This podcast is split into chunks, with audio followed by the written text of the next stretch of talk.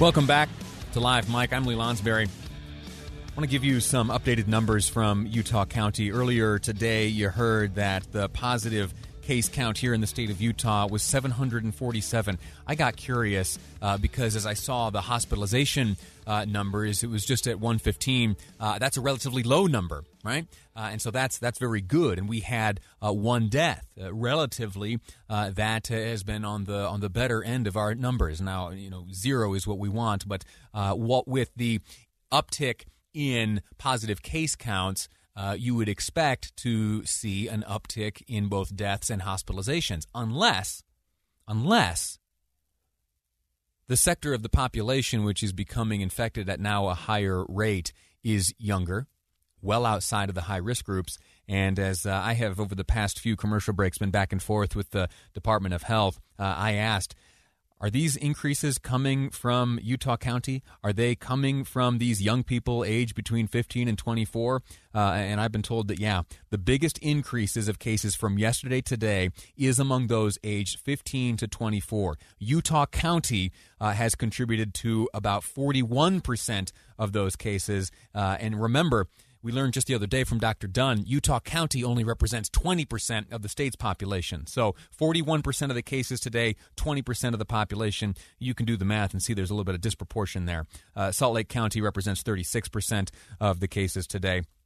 And so that's just a sense of how things uh, are playing out uh, geographically. Just an update on that big case number we learned of today. Uh, I want to shift gears, though, for a second. We're going to stick on this uh, COVID topic, uh, but I want to look now at a vaccine. There was last week, midweek, uh, uh, a committee meeting by the, the Committee on Health, Education, Labor, and Pensions, of which Senator Utah Senator Mitt Romney is uh, a member. The witnesses there were the director of the National Institutes of Health, Francis Collins, as well as Dr. Jerome Adams, current Surgeon General of the United States. A number of questions back and forth. Uh, one in particular came from Senator Bernie Sanders, who uh, expressed a desire to see this vaccine rolled out to Americans free of charge and asked uh, the personal and administrative positions uh, of Dr. Collins and Dr. Adams, both of whom said, yes, that is our objective as well. And if we're able to pull it off, uh, that is also the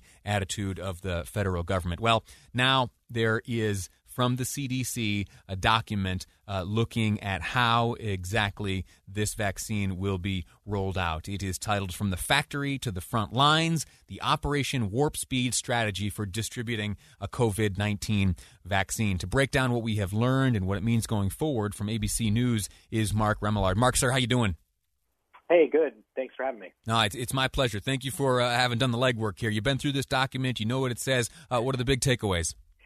Yeah, so it, it, breaks down a lot of different factors that are going to be involved with distributing a vaccine, uh, from uh, the challenges in terms of just the actual distribution when you have vaccines that might require special handling. For example, uh, some of them have to be stored at very low temperatures.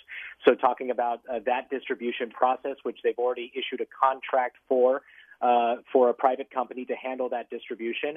Uh, they talked about um, safe administration of the vaccine, working with uh, how does the federal government go about once it's collected, you know, millions of uh, doses of a vaccine, how does it then go through to work with states, uh, tribal authorities, local jurisdictions to then get that vaccine out to people. It's not just through the one company that they pass everything through, but it's got to go through. And they say that these local jurisdictions from states, tribes, et cetera, they all need to start developing plans.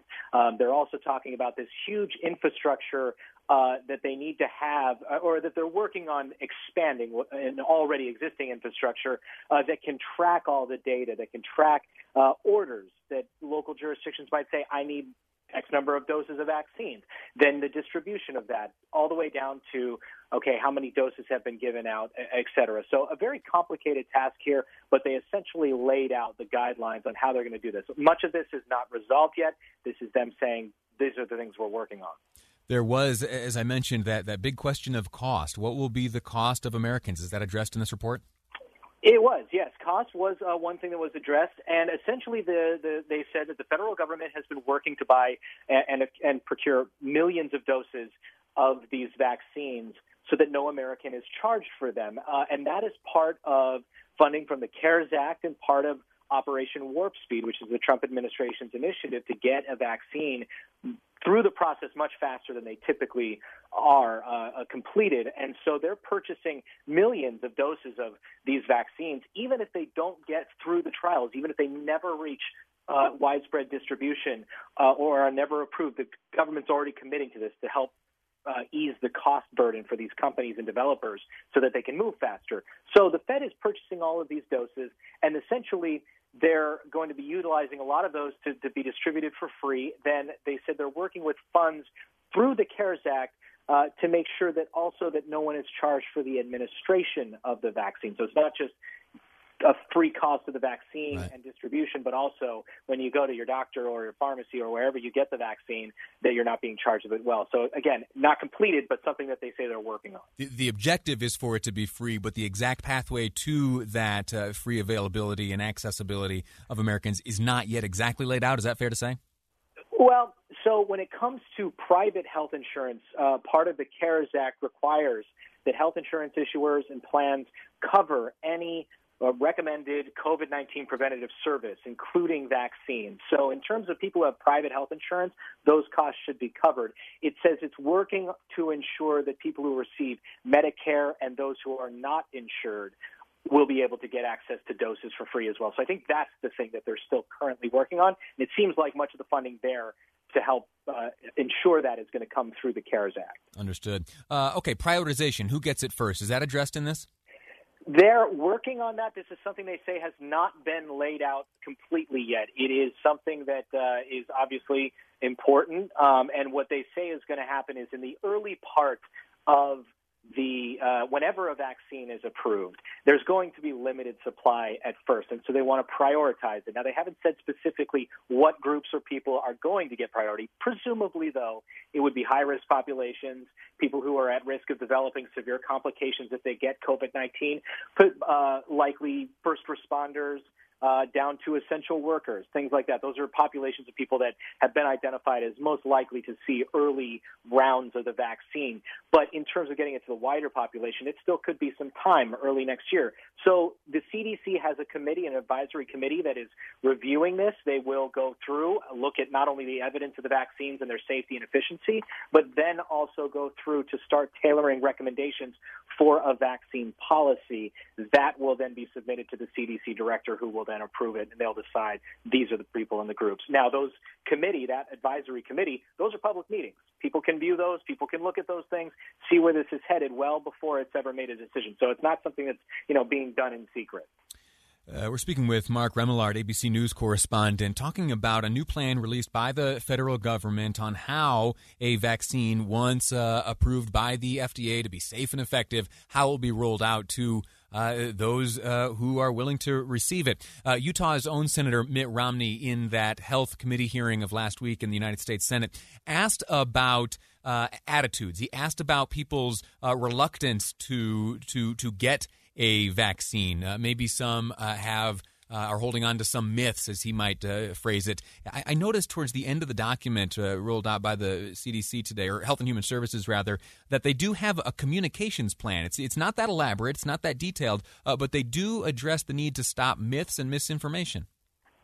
Yeah, you know what? And you you uh, you said it exactly how I would have said it. This particular part of the document is the very last thing, and it's and it may not be for a lack of trying. It just may be for a lack of not really having a good answer for what to do. This is the very last thing mentioned in the document, and it's kind of a jargony statement about in, in terms of uh, they have a goal to promote vaccine confidence mm-hmm. and countering misinformation. But I mean, I think that uh, many people are trying to figure out how to combat that, whether it's political disinformation or vaccine disinformation. That's a, a common thing in our culture right now that doesn't have a great answer. And so you look at this report, and at the very bottom, you know, it talks about stopping misinformation. Well, they're going to work with local partners and trusted messengers. They're yeah. going to educate key news stakeholders. Yeah. I mean, what does that mean? I, I, you know, it's it's not very clear because there probably isn't a very great answer right now because the fact is there are a, a, very divided population in America on on almost every issue, including vaccines. There's concern being raised about whether the Trump administration is politicizing this. And then you have the Trump administration saying that Biden and Harris and Democrats who are questioning them are resulting in more people having mistrust. So it is a very hot button issue, no question. And like I said, I, I, I think you know the the kind of Uh, information that's given in this document may, may may just be indicative of the fact that there's just not a very good answer. However, there is a process that these vaccines go through, and these vaccines, if they go through the same normal process, there shouldn't be a concern because of the types of review and the, the scrutiny that vaccines go through before they are approved. I think the concern that they have now, or that some have, is whether or not the process is being rushed or changed. And so, are these vaccines going to have the same level of scrutiny that every other vaccine right. goes through? And if they do, that's where I think that the, the thinking should be. There shouldn't be any concern. Mark Remillard, thank you so much, ABC News correspondent. Uh, your expertise on this and the work you've done is uh, very, very grateful for it. Thank you. Absolutely. Quick break. When we return, we're going to kick off a series where we look into the life of those running for elected office. We're going to start with Utah's 1st Congressional District, Blake Moore, the Republican nominee to represent Utah's 1st Congressional District in Congress, will be our guest next. A day in the life. That's ahead on Live Mic. I'm Lee Lonsberry, and this is KSL News Radio.